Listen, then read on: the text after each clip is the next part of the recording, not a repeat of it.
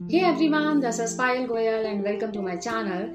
And here I am with a third question of our young generation जहाँ उन्होंने पूछा है अबाउट रिलेशनशिप कैसे पता करें कि आप किसी right रिलेशनशिप में हो और वो पर्सन आपके लिए गलत तो नहीं है? तो उसके लिए बस एक जो मेन पॉइंट है मेन थिंग है जो मैं कहना चाहूँगी मेरे लिए बहुत इंपॉर्टेंट है that is that you can be with that person the way you are जहाँ आपकी आइडेंटिटी लॉस नहीं हो रही है जहाँ आपको अपना पॉइंट ऑफ़ व्यू रखने से पहले सोचना नहीं पड़ रहा then that person is right for you जो आपको एज इट इज़ एक्सेप्ट कर रहा है। अगर आपको अपनी बात कहने से पहले, अपना पॉइंट ऑफ़ व्यू रखने से पहले सोचना पड़ रहा है कि कहीं उस पर्सन को बुरा तो नहीं लगेगा, या फिर आपको अपनी बात रखने की आज़ादी ही नहीं है, आप अपनी पसंद से कुछ कर ही नहीं सकते हो then be alert that's a trigger warning yes आप वहीं अलर्ट हो जाओ, क्योंकि कोई भी रिलेशनशिप नहीं चल सकता हैप्पीली अगर आप अपनी बात कह ही नहीं सकते हो। And that person is right for you अगर आप उससे मिलते हो और वो एक गुड वाइब्रेशंस आपको मिलती हैं, हमेशा एक वो पॉजिटिव फीलिंग आती है उसको मिलके। और वो सिर्फ़ वो लिमिटेड कुछ दिनों में जो वो शुरू शुरू में जब वो फ़र्स्ट टाइम फ्यू टाइम्स किसी से मिलते हैं, बस तब तक ही सीमित नहीं है। इनफैक्ट, बहुत टाइम के बाद में भी आप जब भी उस पर्सन से पर्सन से मिल रहे हो you are getting those vibes आप you can speak your heart out with that person आप उससे अपने करियर के बारे में, अपनी लाइफ के बारे में और पूरी दुनिया के बारे में, किसी भी टॉपिक के बारे में आराम से खुल के डिस्कस कर सकते हो विदाउट थिंकिंग कि वो आपके बारे में क्या सोचेगा. Then that person is a right person for you but if at any point of time आपको लग रहा है कि कहीं कुछ तो गलत है। होता है ना कि सब कुछ ठीक चलते हुए भी लगता है यार कुछ खटक रहा है, कुछ है जो गलत है बट पता नहीं चल रहा क्योंकि सब कुछ तो अच्छा है। Then don't miss that trigger warning yes वो आपका सिक्स सेंस आपको दे रहा है कि कुछ गलत है।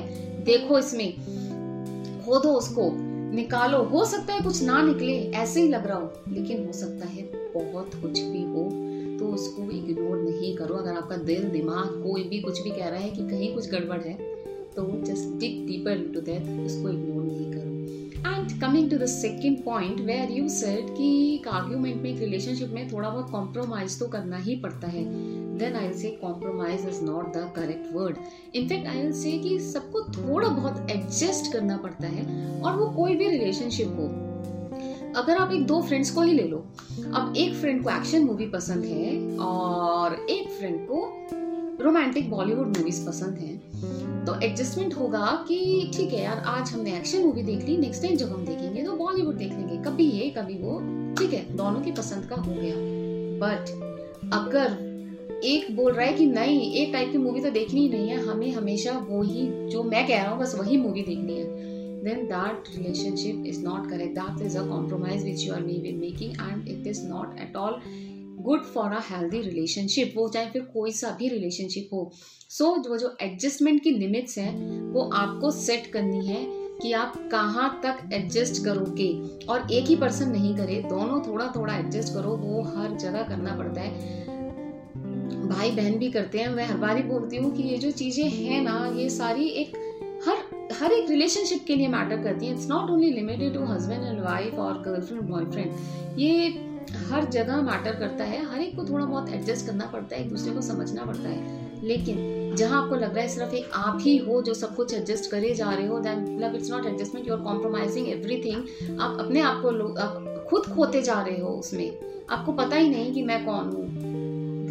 Stay away from that. Set your limits, set your adjustment limits. बस इससे आगे नहीं जाना है।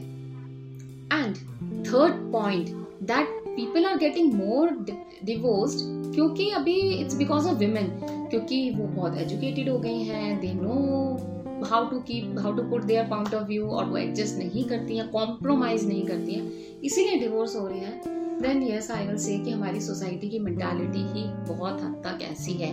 वुमेन को हमेशा ही बहुत सबमिसिव वे में देखा गया है कि कुछ भी एडजस्टमेंट करना है तो वुमेन को ही करना है। मेन को, बेटों को तो कुछ करना ही नहीं है, सब कुछ औरतों को करना है।